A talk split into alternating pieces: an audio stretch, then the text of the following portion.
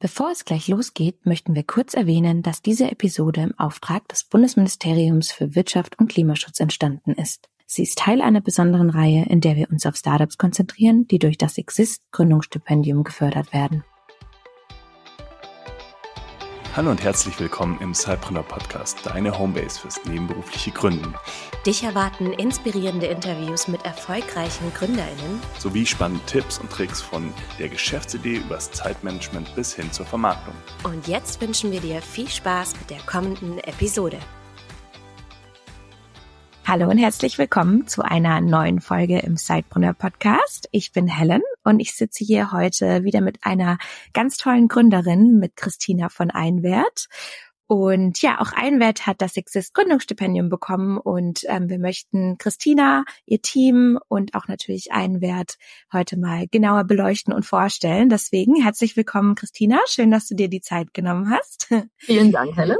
ähm, ja, ich würde mich freuen und unsere ZuhörerInnen bestimmt auch, wenn du dich und dein Team einmal vorstellen könntest. Was ist so eure, was sind eure Backgrounds? Und dann tauchen wir ähm, tiefer ein und beleuchten Einwert ein bisschen genauer.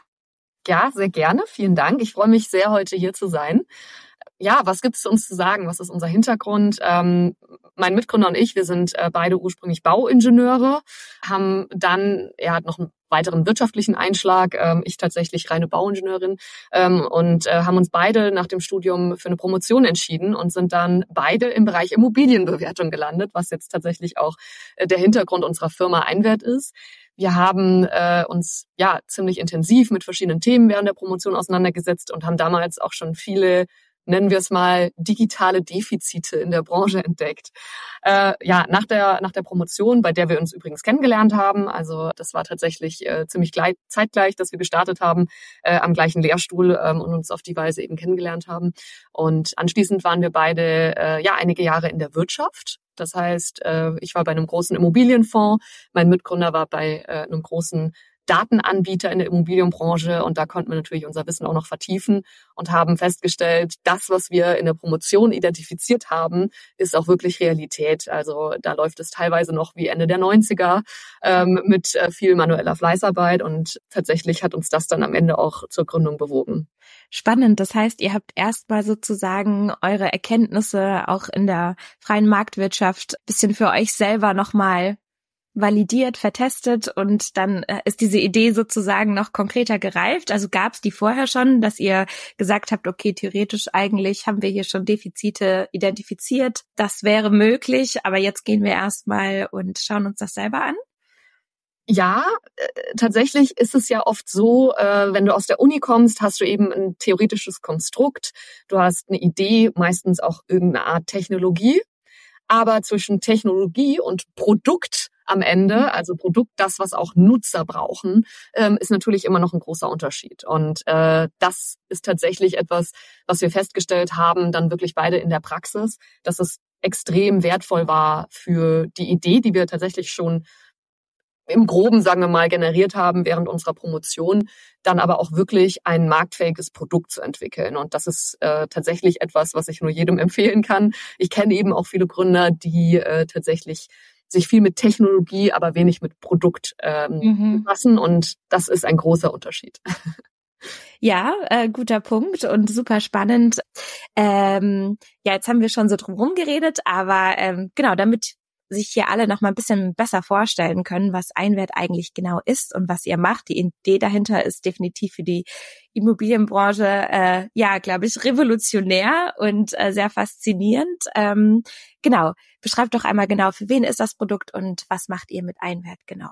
Ja, ja, hat auch was mit unserem äh, ja, praktischen Werdegang zu tun, tatsächlich in der Marktwirtschaft. Äh, das Produkt ist gemacht für jegliche Immobilieninvestoren, das können sein professionelle Investoren wie Immobilienfonds, Banken, ganz wichtig. Banken haben sehr viel mit Bewertung zu tun. Versicherungen, Versicherungen besitzen unfassbar viele Immobilien, um eben nachher auch eine Masse zu haben, aus der sie äh, ihrer ja, wie sagt man, Anleger oder Versicherten auch bedienen können. Ähm, dann gibt es noch ganz viele ja, klassische Immobilienunternehmen, die man eben so kennt. Und äh, das ist unsere Zielgruppe. Wir fassen sie zusammen als Immobilieninvestoren, äh, auch wenn Banken indirekte Investoren sind. Sie geben einem ja nur das Geld. Und ja, was, was tun wir? Wir haben festgestellt, wie gesagt, während Promotion, aber auch dann während der praktischen Tätigkeit, dass es einfach unfassbar antiquiert ist in der Immobilienbewertung.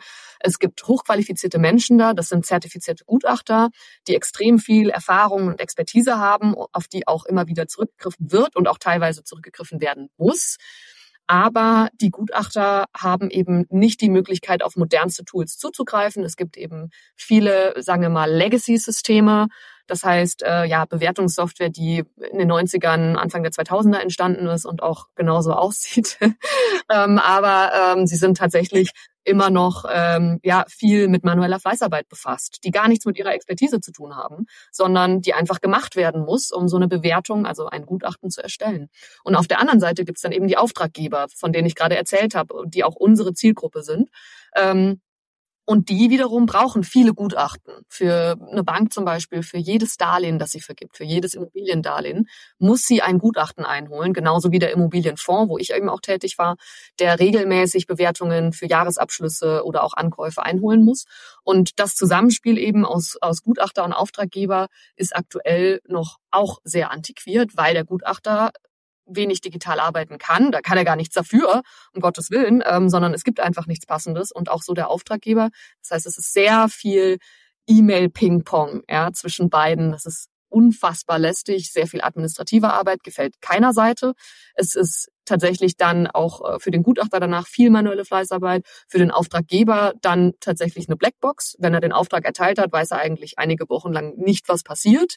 Und äh, am Ende ist es dann äh, so, dass er dann große dicke PDF-Dateien erhält, teilweise hundertseitige Dokumente mit unfassbar wertvollen Inhalten. Denn der Gutachter bringt ja seine komplette Expertise und der hat in der Regel sehr viel Erfahrung äh, darin ein, äh, große Marktanalysen, Standortanalysen, Objektanalysen und das ja, mündet eben in PDF-Dateien. Ein unintelligentes Format bedeutet, äh, der Auftraggeber erhält im Jahr Hunderte oder Tausende von diesen PDF-Dateien. Und um die jetzt weiter verwenden zu können, muss er alles manuell abtippeln in seine Systeme. Und das ist äh, ein sehr, sehr mühsamer Prozess.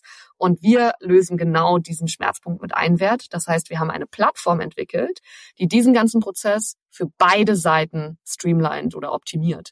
Also einmal für den Gutachter, da wird eine moderne Bewertungssoftware bereitgestellt und für den Auftraggeber wird ein komplettes Workflow-Management, das automatisch auch Marktdaten integriert ähm, und alles steuert, äh, auch bereitgestellt. Ähm, und du kannst auch jetzt als Auftraggeber, ähnlich wie bei Lieferando, deine Pizza, kannst du jetzt auch deinen Gutachter tracken. Und das ist das, äh, was wir tun und heben eben das ganze, ganze Thema äh, Bewertung äh, mit unserer Value Management Plattform auf, auf das ja, nächste Level.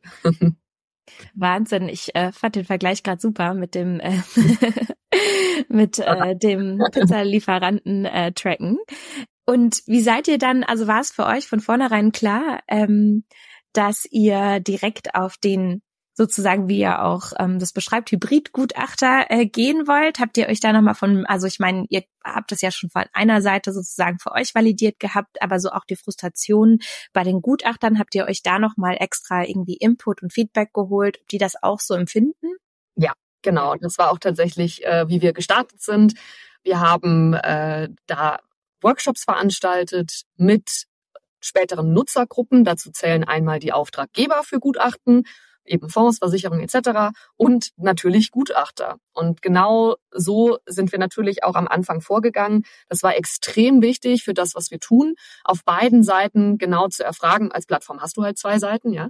Ähm, auf beiden Seiten genau zu erfragen, was der Schmerzpunkt ist, um dann eben wirkliche, ja, Needs, also Bedürfnisse auch identifizieren zu können. Und so sind wir gestartet und das kann ich auch nur jedem empfehlen. Das ist unfassbar wertvoll, auch wenn man vorher natürlich als äh, ja, gerade auch mit einer Promotion in dem Bereich ähm, auch meint, man weiß schon alles. Äh, nein, tatsächlich ist es nicht so und man bekommt dann eben noch viel mit, was entscheidend ist, äh, auch für die spätere ja, Unternehmensgründung, Entwicklung, Produktentwicklung. Jetzt hast du schon direkt perfekt übergeleitet. Ich wollte nämlich eh sagen, so wirklich jetzt mal Schritt für Schritt von der Idee bis zum Produkt, weil was ja auch spannend ist, was für viele auch abschreckend sein kann oder auch für euch hätte abschreckend sein können, wenn es so offensichtlich ist und so auf beiden Seiten so frustrierend. Warum hat das dann vorher noch keiner gemacht sozusagen? Ist ja auch immer eine Frage. Entweder der Need wurde vorher so noch nicht erkannt und angegangen oder jemand anders hat sich schon die Zähne dran ausgebissen. Deswegen, genau, also äh, euch war das bewusst. Du hattest gerade schon Workshops angesprochen. Wie seid ihr denn konkret wirklich dann von der Idee, von dem Vorhaben in die Produktentwicklung Entwicklung gegangen? Ähm, hol uns da doch mal Schritt für Schritt ab. Ja, ja also tatsächlich, Idee ist geboren äh, in grober Version während der Promotion dann tatsächlich gereift während unserer Tätigkeit in der Marktwirtschaft. Und dann haben wir uns tatsächlich anfangs damit beschäftigt, überhaupt mal einen Businessplan zu entwickeln. Wir hatten eine grobe Idee, wir hatten eine grobe Produktidee. Wer ist der Kunde? Ähm, wie groß ist der Markt? Das ist immer eine extrem wichtige Frage. Äh, für, für das, was man vorhat. Ähm, es muss nicht immer der größte Markt sein, aber wenn du später interessiert bist, auch ein Venture Capital Case, also wirklich mit Investorengeldern zu werden, dann ist es ratsam, äh, wenn es ein Riesenmarkt ist. Äh, natürlich gibt es auch viele schöne Ideen auch für kleinere Märkte. Ähm, das sind dann aber andere Wege, die du einschlagen musst. Das heißt, mit der, mit den Fragen haben wir uns als aller, allererstes beschäftigt. Was ist unser Ziel? Wo wollen wir hin? Wo wollen wir in zehn Jahren stehen? Und von diesem Punkt ausgehend haben wir dann eben einen Businessplan entwickelt über Problem, über äh, Markt, über was gibt es für Lösungen, was äh, oder potenzielle ja, Konkurrenten, ähm, ne, wer sind die Nutzer, ähm, ja, dann eben auch zur Lösung. Und um zur Lösung zu kommen, waren dann eben im nächsten Schritt die Workshops notwendig. Mhm. User-Feedback, äh, sagt man ja immer so schön, das ist unfassbar wichtig und hat uns so viele Türen auch geöffnet. Denn äh, das ist vielleicht auch noch so eine kleine Anekdote äh, nebenbei. Wir haben damals über die äh, TU München, also von der äh, stammen wir eben ab und ähm, darüber ist auch später Exist äh, übrigens entstanden. Über die TU München haben wir, obwohl wir schon in der freien Marktwirtschaft waren, eben große Umfragen gestartet, weil wir da einfach noch gute Kontakte hin hatten, haben dadurch viele Kontakte geknüpft, denn wir haben wirklich eine breite Marktanalyse gemacht, haben viele Marktteilnehmer auf beiden Seiten angesprochen und heute hilft uns das wahnsinnig im Vertrieb. Warum? Naja, weil wir einfach keinen so sogenannten Code Outreach mehr machen müssen, weil wir die Kontakte damals schon geknüpft haben. Also das noch als kleine Anekdote. Aber jetzt weiter zum nächsten Schritt. Nach der großen Marktumfrage ging es dann auch wirklich darum, wie gehen wir jetzt vor? Und naja, wenn du was entwickeln willst, was nicht vom Himmel fällt, brauchst du irgendwo auch eine finanzielle Unterstützung.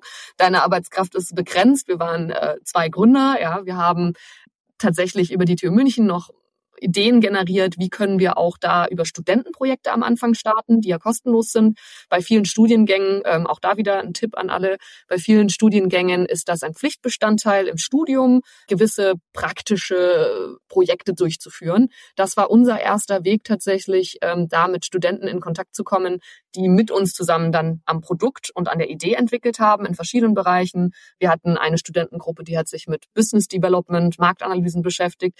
Wir hatten ähm, eine Studentengruppe ähm, aus dem Bereich Informatik, die haben mit uns zusammen entwickelt. Und dann tatsächlich im ähm, Nachdem wir das dann geschafft hatten, war dann eine gewisse Grundlage da, um uns auf das Exist Gründerstipendium zu bewerben, äh, Gründungsstipendium zu bewerben. Und äh, da hatten wir ja dann natürlich große Ambitionen und haben das als eine wahnsinnige Chance gesehen, äh, jetzt auch tatsächlich richtig durchzustarten, bevor wir weiterdenken an Investorenkapital. Ja.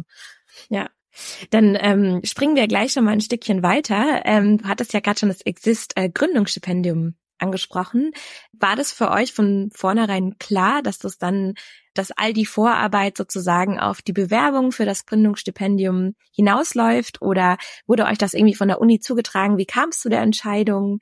Tatsächlich kam das über unser Netzwerk. Wir haben uns, als wir den Gedanken für eine Gründung gefasst hatten, viel mit anderen Gründern in, in Kontakt gesetzt. Wir sind beide, würde ich mal sagen, sehr, wie sagt man, umtriebig, auch über LinkedIn verbunden, haben eben da auch äh, keine Scheu, auch andere anzusprechen und haben dadurch tatsächlich über Exist äh, erfahren. Und äh, so kam das tatsächlich, äh, haben dann parallel uns noch auf einen Startup-Inkubator hier in München, äh, Expreneurs, beworben. Und das war für uns eigentlich die ideale Kombi, Teil dieses Inkubators zu sein, ähm, der uns schon ein bisschen ja, äh, vorneweg schult. Da geht es nicht um finanzielle Unterstützung, sondern wirklich nur um fachliche Unterstützung in Vertrieb, in Marketing, in Produktentwicklung. Und uns während dieser Zeit dann auf das Exist-Gründungsstipendium beworben. Und darüber, ja, sind wir tatsächlich durch das Netzwerk an Gründern, das wir uns selber dann aufgebaut hatten, äh, gekommen. Und ähm, naja, der Kontakt zur TU München war dann natürlich auch zwingend erforderlich. Ähm, da ist natürlich eine Hochschule äh, immer äh, unabdinglich. Und äh, so haben wir uns da an das äh, Gründungsnetzwerk gewendet und äh, die haben uns dann eben unterstützt bei der Bewerbung auf Exist. Und was würdest du sagen, so von dem Gedanken hin, ihr wurde darauf hingewiesen, bis zu dem Zeitpunkt, wo ihr dann auch wirklich Exist erhalten hattet, wie, was war da für ein Zeitraum circa? Das war tatsächlich, ich glaube, fast ein halbes Jahr mhm. ähm, an Zeitraum dazwischen. Wir hatten hm, Jetzt muss ich nochmal ganz äh, genau überlegen. Also wir haben äh, die Bewerbung, natürlich die Bewerbung zu erstellen, ist eigentlich der größte Aufwand. Also zwischen dem Entschluss und es wirklich nachher erhalten zu haben, war eben ein, ein halbes Jahr. Und die Bewerbung zu erstellen ist natürlich auch ähm, das, was wir vorher schon, sagen wir mal, in PowerPoint-Folien gegossen hatten als Businessplan, jetzt auch wirklich nochmal detailliert auszuarbeiten, was auch extrem hilfreich war, weil wir dadurch uns auch nochmal weitere Fragen gestellt haben. Ne? Also das war kein, äh, kein administrativer äh, Prozess, sondern wirklich auch was, was uns geholfen hat, nochmal tiefer einzutauchen. Zusammen eben dann mit dem äh, Gründungsnetzwerk unserer Uni haben wir das dann auch ja mehrere Schleifen iterativ äh, durchgesprochen und dann eben bei Exist eingereicht. Ähm, das war dann eben kurz vor Sommer, glaube ich. Ähm, naja, gut, kurz vor Sommer ist natürlich auch Sommerpause. ähm, und äh, das hat glaube ich, dann, dann ein bisschen verlangsamt. Ähm, das ist ja in Deutschland äh, so ein Thema. Und ja, dann haben wir Ende im Sommer die Zusage bekommen und ich glaube, am 1. Oktober ging es dann los.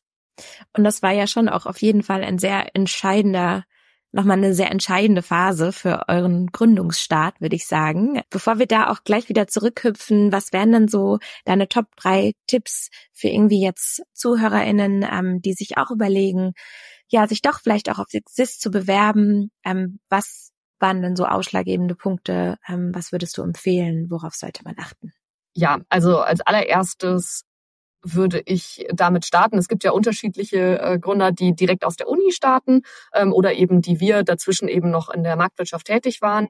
Ich würde jedem, der aus der Uni startet, empfehlen, sehr, sehr nah am Markt zu validieren. Wie gesagt, immer mit diesem Hintergrund, der, es gibt einen starken Unterschied zwischen Technologie und Produkt. Mhm. Und das muss man sich bewusst machen, weil ich kenne leider viele, die extrem technologieaffin sind und aber gescheitert sind, Sie haben wahnsinnig tolle Technologie, unheimlich schlaue Entwickler, aber es hat halt niemand gebraucht und nicht in der Form. Und das ist aller allererster Punkt, wirklich sich das bewusst zu machen. Tipp Nummer eins, ja. Tipp Nummer zwei ist dann die ganze Marktvalidierung. Validierung ist jetzt vielleicht ein bisschen hochgegriffen, aber Umfragen zu machen. Mhm. Also wirklich zu schauen, dass man mit vielen Marktteilnehmern spricht und normalerweise schafft man es auch über die Uni an ein Netzwerk zu kommen, wie man auch solche Leute befragen kann, da auch keine Scheu zu haben. Das ist ja auch bei vielen. LinkedIn ist so ein gutes Mittel in egal welcher Branche, um an Leute ranzukommen. Und in der Regel, ich kriege auch viele Anfragen von Studenten oder auch äh, Doktoranden, die ähm, Umfragen machen. Ich bin da immer gerne dabei und natürlich sagt nicht jeder zu, aber das muss einen noch mehr motivieren, noch weitere Leute anzusprechen. Also da das Punkt Nummer zwei. Äh, Punkt Nummer zwei. Und ähm, Punkt Nummer drei ist tatsächlich, sich von Anfang an auch äh, einen Plan zu machen, was, äh, was Finanzierung angeht. Denn ja, man selber muss ja auch von irgendwas leben und ähm, parallel aber natürlich auch äh, Mittel zu haben, um auch zu investieren, weil das ist natürlich am Anfang, wenn man da nicht alle Kompetenzen schon im Gründerteam hat, extrem wichtig, um sich da auch Hilfe zu holen.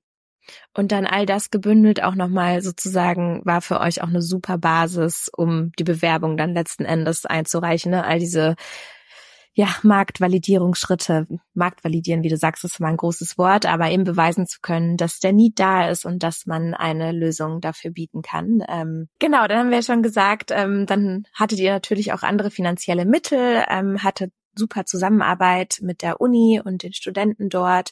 Und wie ging es denn dann konkret in die Produktentwicklung? Du hast ja schon gesagt, ja, ihr habt schon auch sehr technische Backgrounds. Ähm, wie habt ihr dann sozusagen ja das digitale Produkt wirklich entwickelt? Habt ihr euch da nochmal Expertise und äh, Kraft von außen geholt oder seid ihr da zusammen erstmal losgestartet?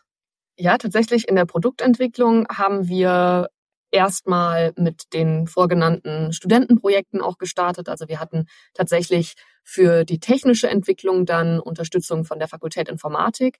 Das war extrem wichtig. Ähm, mein Mitgründer ähm, und ich, wir können auch programmieren. Er auf jeden Fall noch viel vertiefter als ich, ähm, konnten da ein bisschen mitwirken. Was aber für wieder das Thema nicht Technologie, sondern Produkt extrem wichtig war, war, wie sieht das Ganze aus?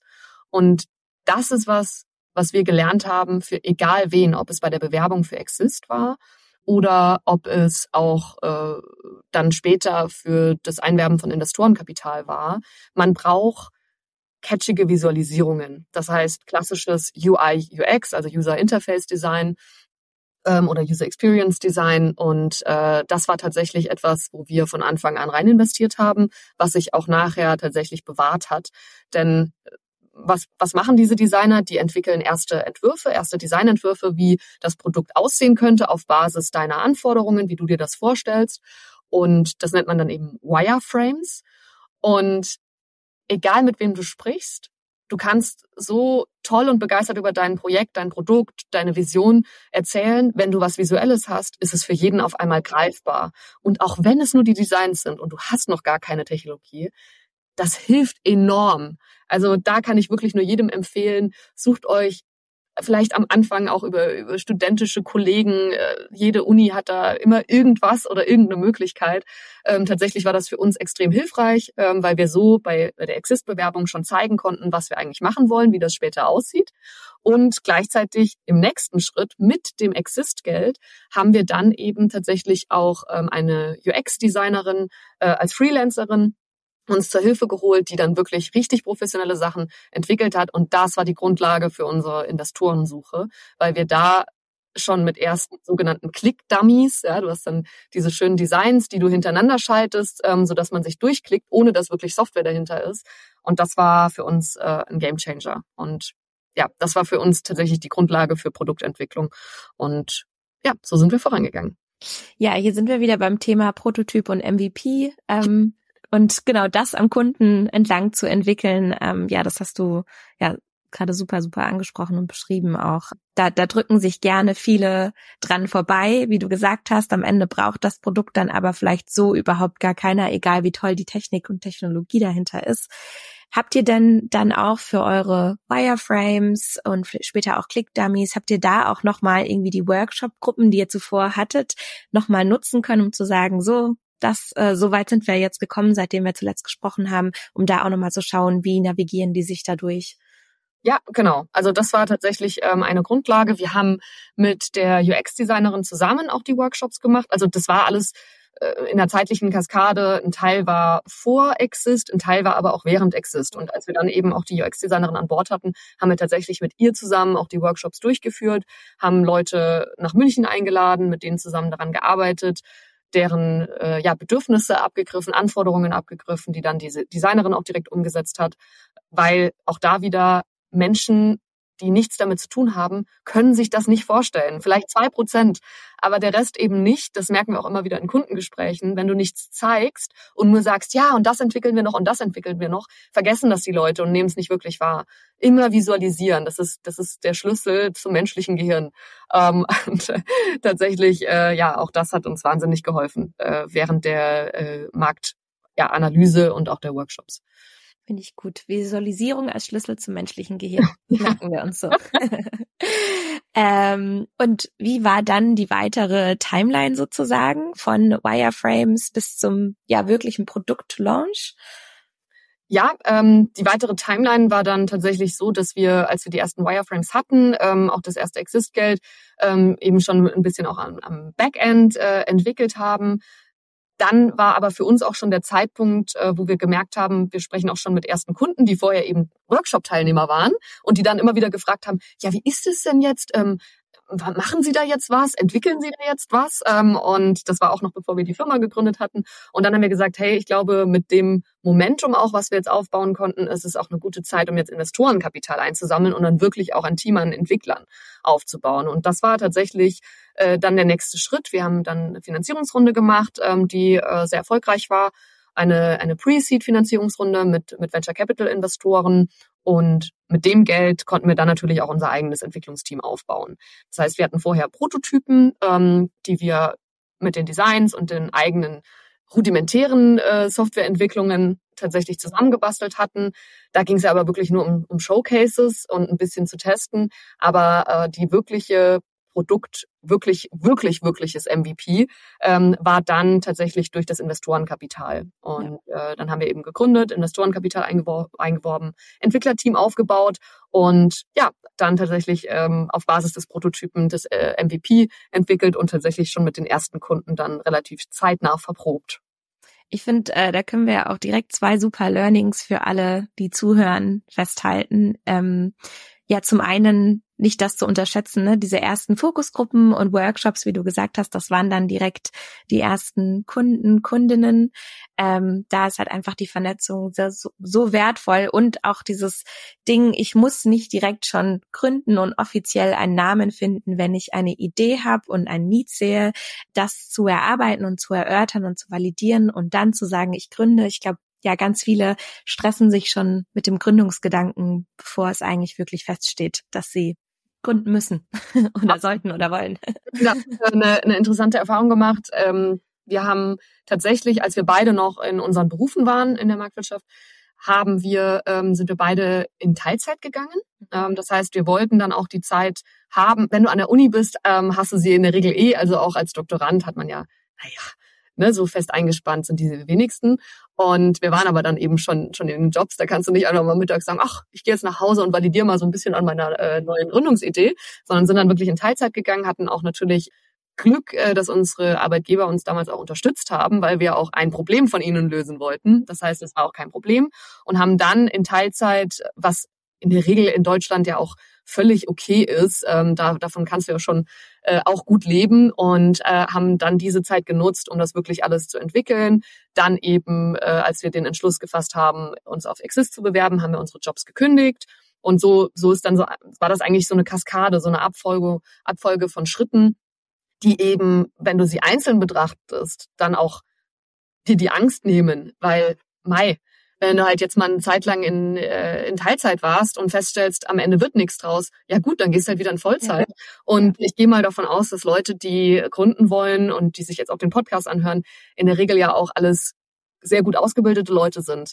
Wir haben Fachkräftemangel. Selbst wenn du deinen Job schon gekündigt hast, du kommst ja. immer wieder zurück. Also es gibt so viele Fallbacks, auch gerade in Deutschland, dass man eigentlich keine Angst haben braucht, weil das Schlimmste, was passieren kann, ist, dass du wieder in deinen vorigen langweiligen Job zurück musst. Okay, ähm, dann ist das ja offensichtlich auch gerade dein Status quo, ja. Also ich glaube, da kann kann man jedem die Angst nehmen, indem man sich wirklich mal damit beschäftigt, was die einzelnen Schritte sind, um dann festzustellen, dass es gar nicht so beängstigend ist. Und ich glaube, das ist ja auch das, was ne, eine nebenberufliche Gründung sozusagen eigentlich so attraktiv macht, beziehungsweise bei manchen geht schneller, ähm, bei manchen dauert es ein bisschen länger, äh, dass man sich da auch irgendwie raustraut und bis man alles für sich so validiert hat. Aber ähm, ja, wie du sagst, man kann sich da Schritt für Schritt rantasten, reduzieren und dann rüberspringen sozusagen in die Vollzeitgründung, wenn man das möchte super, fand ich nochmal richtig gute Punkte und ich glaube, das sind immer, am Ende liegt's ja eigentlich tatsächlich ähm, an dem Vertrauen in die Sache und gar nicht unbedingt daran, ähm, ob die Gründung jetzt wirklich nötig ist oder nicht da ist, sondern ja dann auch wirklich den Schritt zu machen. Deswegen, ich hoffe, das haben sich hier alle nochmal hinter die Ohren geschrieben.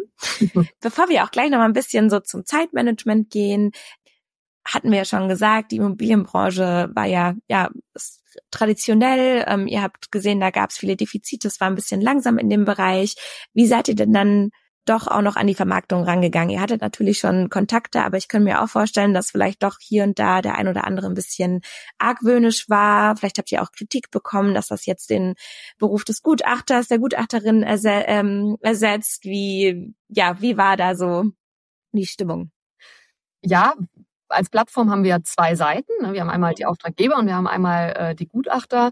Tatsächlich war es sehr gut auf Basis dieser Marktumfragen, die wir vorher gemacht haben. Da waren wir so so gesagt unter dem Deckmantel der Uni. Wir haben ja damals nicht gesagt, wir gründen, sondern wir haben ein Forschungsprojekt und befassen uns mit dem Thema und konnten da ja ziemlich gut erfragen, was die Bedürfnisse, aber auch die Ängste der Leute sind. Und was Ängste angeht, das ist immer die größte Gefahr, wenn jemand im Markt Angst hat durch das, was du baust, dann ähm, musst du da sehr vorsichtig im Umgang sein und da hilft nur klare Kommunikation. Und auf der Seite der Auftraggeber, naja, da gibt's eigentlich wenig Angst äh, im Sinne, ne, die, die brauchen die Gutachten, die erstellen sie nicht selbst. Ähm, wir lösen mit einem Workflow-Tool auch deren Schmerzpunkt. Natürlich müssen wir auch da gucken, dass wir klar machen, dass wir da niemanden ersetzen, weil wenn du einen sagen wir mal, Prozesseffizienztool baust, wie eben unseres im Teil auch ist, dann hat natürlich immer irgendwo jemand Angst, dass er ersetzt wird. Und da musst du aber klar kommunizieren, es geht nicht darum, dich zu ersetzen, sondern es geht darum, dich zu befähigen, dass du mehr Zeit, aber wer macht denn freiwillig gerne administrative Fleißarbeit? Ja, das ist, äh, das ist ja genau die Frage. Ähm, und wenn du mehr Zeit für die fachlichen Themen hättest, das wäre doch super. Und genauso sind wir auch in der Kommunikation und auch im Gespräch mit den Gutachtern. Und man merkt eigentlich, dass das die, die richtige Ansprache ist weil es geht uns nicht darum, Gutachter zu ersetzen, keineswegs. Es gibt genug sogenannte Automated Valuation Models, also AVMs heißen die, die machen automatisierte Bewertungen, sind ganz andere Anwendungsfälle, meistens Anwendungsfälle, wo eh kein Gutachter gebraucht wird. Also wer nutzt das? Zum Beispiel Makler benutzen das wenn sie ein äh, Objekt verkaufen. Ähm, was wir machen, ist ja wirklich die rechtsgültige Bewertung durch einen Gutachter und wir befähigen ihn und haben von Anfang an klar gemacht, dass wir keinen Gutachter der Welt ersetzen. Ähm, und dadurch haben wir da tatsächlich noch nicht erlebt, dass uns jemand als Gegner wahrnimmt oder Angst vor uns hat, sondern eher neugierig ist, mhm. wie wir eigentlich das lösen können, dass er mehr Zeit hat, dass er weniger diese unnötigen Fleißarbeiten machen muss, weil Butter bei die Fische, kein Gutachter hat Lust, äh, unendlich lange zu recherchieren und alles irgendwie in Texten zusammenzuschreiben. Das ist auch für die Fleißarbeit. Ja. Habt ihr dann sozusagen zwei so Kommunikationsstrategien entwickelt? Weil am Ende habt ihr ja so ein bisschen eine zweigeteilte Audience, was ja auch nochmal eine Challenge ist. Einmal die Unternehmen sozusagen und dann natürlich die Gutachter. Habt ihr da zwei verschiedene Ansprachenmethoden? Ja, genau. Wir haben da auch, äh, was Marketing angeht und, und Kommunikationsstrategie, äh, genau das auch äh, so gewählt. Also das heißt, wir haben uns beim, wie sagt man das, Messaging, also wie, was bringen wir rüber mit unserer Marketingkampagne und wer ist der An Ansprechpartner, haben wir tatsächlich zwei unterschiedliche Herangehensweisen. Das heißt, ähm, wir haben Kampagnen, ähm, die wir dann in bekannten Immobilienzeitschriften äh, zum Beispiel veröffentlichen, die ganz klar auf die Auftraggeber von Gutachten, also auf Unternehmen gerichtet sind. Und wir haben eben andere Kampagnen, die ganz klar Richtung Gutachter gehen, ähm, die einfach ein, ja, eine andere Kommunikationsweise und natürlich auch andere Inhalte äh, vermitteln. Und äh, von der Kampagne dann tatsächlich so zum Onboarding, gibt's da noch Zwischenschritte oder ist das dann wirklich einfach so, ja, im besten Fall sieht die Kampagne, ist interessiert und geht auf eure Website? Äh, nein, also unser ja, wie, wie sieht unser Vertriebskanal aus oder wie, wie ist, ist eigentlich so ein bisschen die, wie sind die einzelnen Phasen? Ähm, das ist natürlich ein Teil Marketing, aber wir sind ja im B2B-Umfeld. Das bedeutet, bei uns ist schon äh, ein wichtiger Anteil der Direktvertrieb. Also das heißt, wir sprechen auch Kunden an. Und da ist wieder äh, das Thema äh, damalige Marktumfrage, super viele warme Kontakte, die helfen. Und jetzt sind wir gerade dabei, auch eine Marke aufzubauen, was wir merken, was extrem wichtig ist. In der Industrie, in der wir sind, die ist sehr klein, Immobilienbranche, also klein im Sinne von jeder kennt sich irgendwie. Und ähm, wir arbeiten sehr viel mit LinkedIn und versuchen da natürlich auch sehr vernetzt zu sein, so dass wir, bevor wir jemanden ansprechen, immer darauf achten, dass derjenige schon mal von uns gehört hat. Und dadurch ist es so ein quasi halbwarmer Lied, wie man so schön sagt, also kein ganz kalter. Ähm, und das hilft uns extrem. Also das heißt, wir haben einen Teil eben, äh, das nennt man ja dann inbound, ne, wenn die durch eine Marketingkampagne auf dich aufmerksam werden und auf dich zukommen. Und wir haben aber auch einen großen Teil outbound, das heißt, dass wir die ansprechen und vorher versuchen, denen schon über LinkedIn die, die schon zu adden oder äh, denen schon irgendwelche Artikel vielleicht irgendwo schmackhaft zu machen, bevor wir sie dann wirklich ansprechen für den Vertrieb. Und so gehen wir davor, ja. Mhm etwas anreichern und nähren. Ja, genau. ja, ich, äh, ja, super Tipps auch nochmal. Und ich denke mal, eure bereits ja bestehende Kundenbasis auch schon damals ähm, sozusagen aus den Workshops heraus war sicher auch ein sehr wichtiger Faktor für die Investoren, die du auch angesprochen hattest. Und ja, ich glaube, für viele GründerInnen und nebenberufliche GründerInnen ist das ja auch so ein bisschen ähm, Manche entscheiden sich komplett dagegen ähm, und für manche ist es ja natürlich auch ein bisschen das große Endziel, sozusagen Investoren ähm, an Bord zu holen. Wie seid ihr denn da wirklich äh, nochmal Schritt für Schritt ähm, vorgegangen? Wie habt ihr euch für welche entschieden sozusagen? Ähm, wie ist der Prozess zeitlich gelaufen?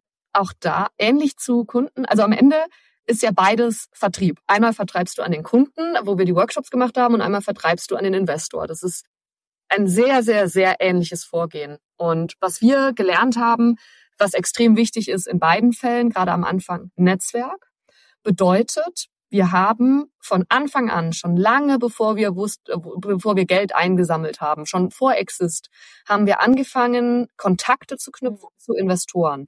Wie haben wir das gemacht? Wir haben zum Beispiel über den Inkubator, von dem ich eben erzählt habe, da haben wir an Veranstaltungen teilgenommen, da waren welche da. Da sind wir schon in Kontakt gekommen. Wir haben mit anderen Gründern uns vernetzt, die haben uns wiederum mit deren Investoren in Kontakt gebracht. Das heißt, wir hatten schon eine lange Zeit, bevor wir überhaupt Geld einwerben wollten, uns langsam so ein Netzwerk aufgebaut. Und wie du es eben so gesagt hast, man muss das ja auch immer nähren. Das heißt, wir haben uns immer mal wieder mit dem zum Kaffee getroffen und mal so ein bisschen erzählt und ähm, was Leute ja auch gerne mögen, ist, wenn du zuhörst, wenn sie sich wichtig fühlen und du interessiert an ihnen bist und auch ihr Wissen ähm, absaugen möchtest, ähm, das ist ja auch mal für viele ein Anreiz, auch mit dir zu sprechen.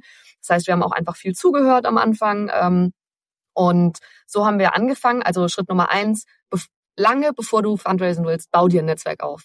Extrem wichtig. Genau wie auch mit Kunden. Du willst ähm, nicht kalt ansprechen, komplett kalt, keinen Investor und keinen Kunden, sondern du willst sie vorher schon irgendwie genährt haben. Dann ähm, Schritt zwei, wie sind wir dann vorgegangen, als wir dann eben wussten, wir hatten dann Exist und wussten, okay, der nächste Schritt ist jetzt Investorenkapital und auf Basis unseres Zehn-Jahres-Ziels war auch klar, wir wollen diesen wirklich diesen Venture Capital Case gehen. Das ist auch wichtig. Man muss sich ähm, an einem Punkt entscheiden, welchen Weg gehe ich. Suche ich mir Investoren, die ähm, mit mir ein mittelständiges Unternehmen aufbauen. Das sind meistens selbst Unternehmer, die auch viel investieren. Ähm, oder will ich den Weg gehen, ähm, hier wirklich ein, das nächste Unicorn zu bauen? Das ist eine ganz wichtige Frage und die musst du dir am Anfang stellen. Du kannst nicht mittendrin umentscheiden. Wenn du einen Venture Capital Investor an Bord hast, ist eigentlich dein Weg eingeschlagen und du kannst ja nicht zu dem sagen, ja, sorry, ähm, ich weiß, du willst eigentlich in zehn Jahren ein Riesengeld mit mir machen, aber ich werde jetzt doch ein Mittelständler und naja, du kriegst irgendwann von mir äh, Renditen ausgezahlt. Ja, nee, macht er nicht. Also der Weg entscheidet sich am Anfang und das musst du dir ganz, ganz klar bewusst machen, wenn du dir an Bord holst. Für uns war klar, wir wollen den Venture Capital Case gehen. Ähm, und dann war eben der zweite Schritt, nachdem wir das Netzwerk aufgebaut hatten und auch regelmäßig in Kontakt waren, ähm, für uns der Schritt, ähm, die tatsächlich ein bisschen anzuheizen.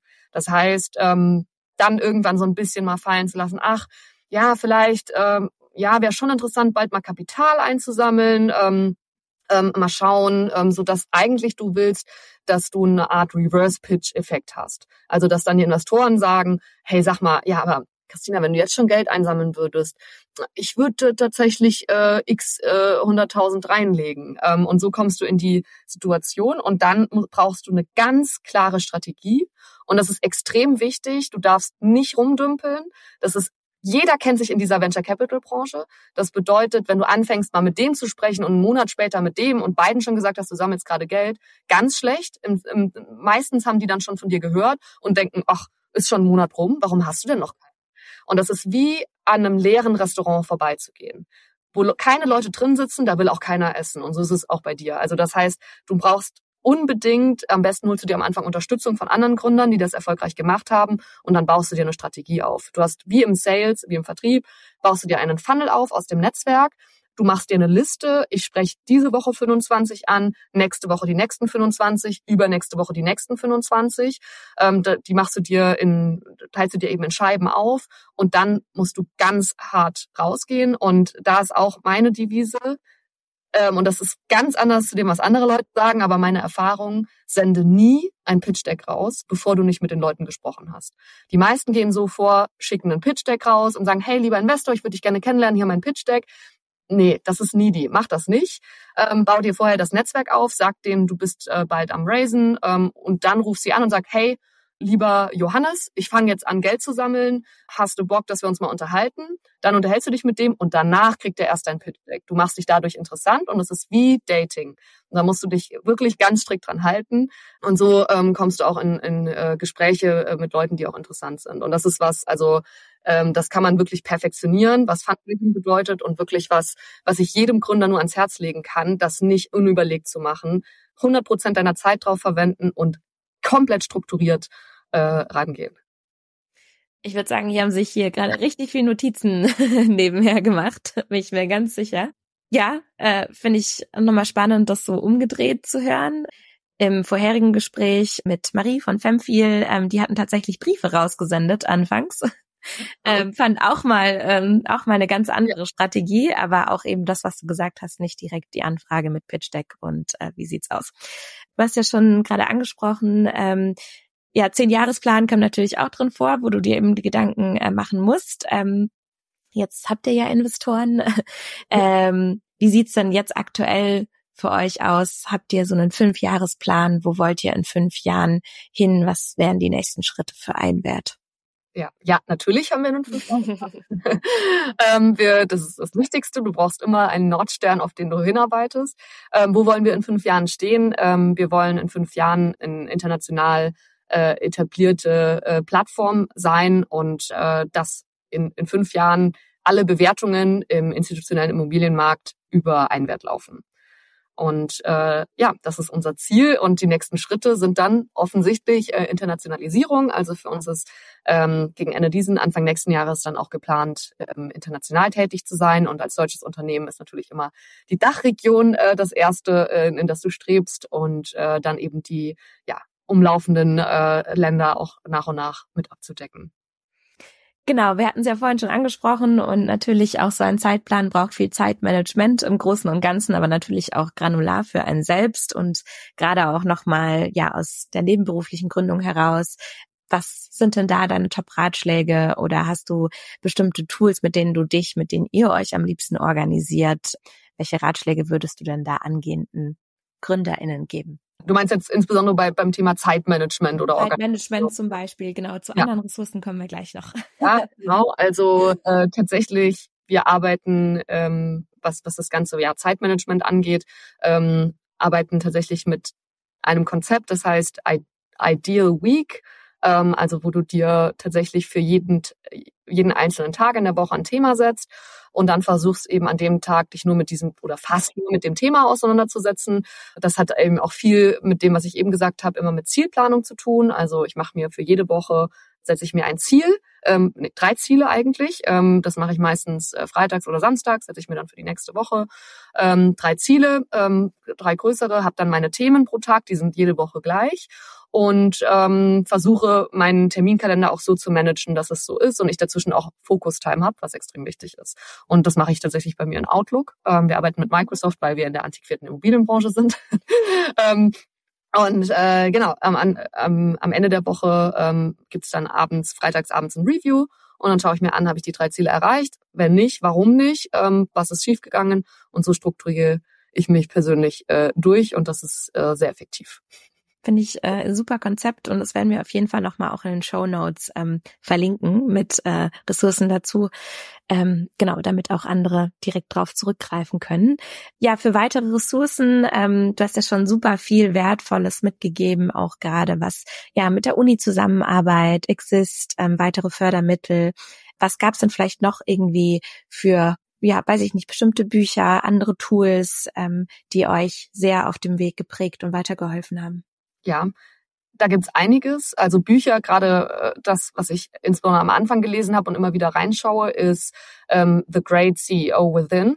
Das ist wirklich ein Top-Buch, das ich jedem ans Herz legen kann, der ein, ein Unternehmen gründen will, weil es einfach, es ist kein theoretisches Buch, sondern es gibt dir Hands-on-Tipps. Mach das, mach das, dann tu das und dann jenes.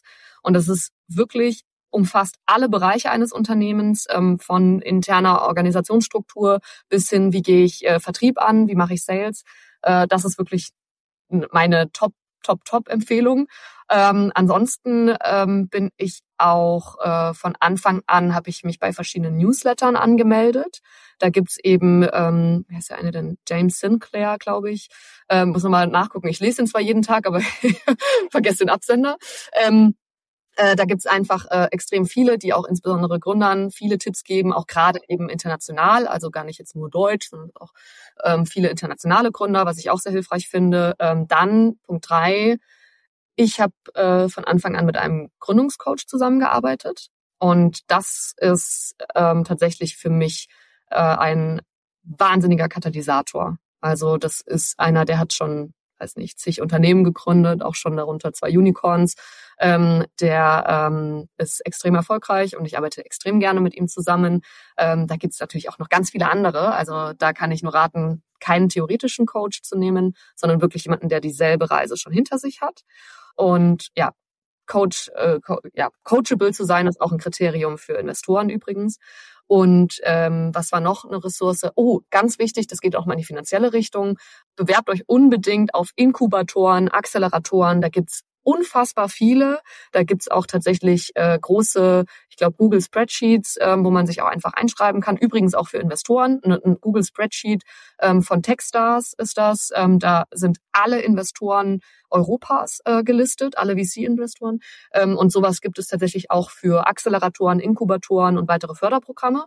Und ähm, darüber kriegt man dann wieder finanzielle Boni zum Beispiel bei Amazon AWS. Mhm. haben wir unfassbar viele Credits bekommen darüber und für verschiedenste Tools. Es gibt so viele Startup-Rabatte oder zwei Jahre kostenlos. Das haben wir alles genutzt. das kann ich auch jedem ja. ans legen. Absolut nicht aufhören nach der sozusagen der Couponsuche im, im, im Startup-Bereich. Ähm, ja, und ich finde, also das war heute so ein wertvolles Gespräch mit so vielen tollen Tipps und äh, auch schon Schritt für Schritt Anleitungen für alle, die zuhören, würde ich sagen. Ähm, vielleicht kriegen wir ja auch irgendwann noch ein äh, Christina-Buch. Wer weiß. Ähm, ja, damit sind wir leider auch schon am Ende. Ähm, Vielen lieben Dank für das Teilen deiner eurer Reise. Wie gesagt, ich glaube, es haben sich heute alle besonders viele Notizen gemacht. Danke, dass du das alles so schön strukturiert und hilfreich ähm, einmal alles erzählt hast. Und ja, hat mich sehr gefreut. Vielen lieben Dank, Christina. Bevor ich es jetzt noch gleich vergesse hier, halb, ähm, vernetzen war das große Thema und wie wichtig es ist. Und deswegen auch, wo kann man euch denn am besten erreichen, wenn man jetzt noch Fragen hat oder ähm, ja, dich gerne einmal ansprechen möchte? Ja, gerne immer über LinkedIn. Ähm, kannst du das auch äh, tatsächlich in die Notizen von genau. dem Podcast vielleicht schreiben. Ja, da freue ich mich immer äh, über Vernetzung, Erweitern meines Netzwerks und natürlich auch gerne darüber mich ansprechen. Schön, ja, vielen Dank. Dann werden wir das alles verlinken und wie gesagt, alle Tipps und Ressourcen, ähm, soweit es da komplett konkrete Links zu gibt, äh, werden wir das auf jeden Fall ähm, in den Show Notes verlinken. Und ja, vielen lieben Dank für deine Zeit. Hat mich sehr gefreut. Danke auch an dich, Helen, für die Möglichkeit, heute hier dabei zu sein. Ja, sehr gerne. Wir bedanken uns und an alle anderen vielen lieben Dank fürs Zuhören. Du möchtest noch mehr übers nebenberufliche Gründen erfahren? Dann schau doch jetzt mal auf sidepreneur.de vorbei oder komm einfach in unsere Sidepreneur Community und tausch dich mit vielen anderen nebenberuflichen GründerInnen aus.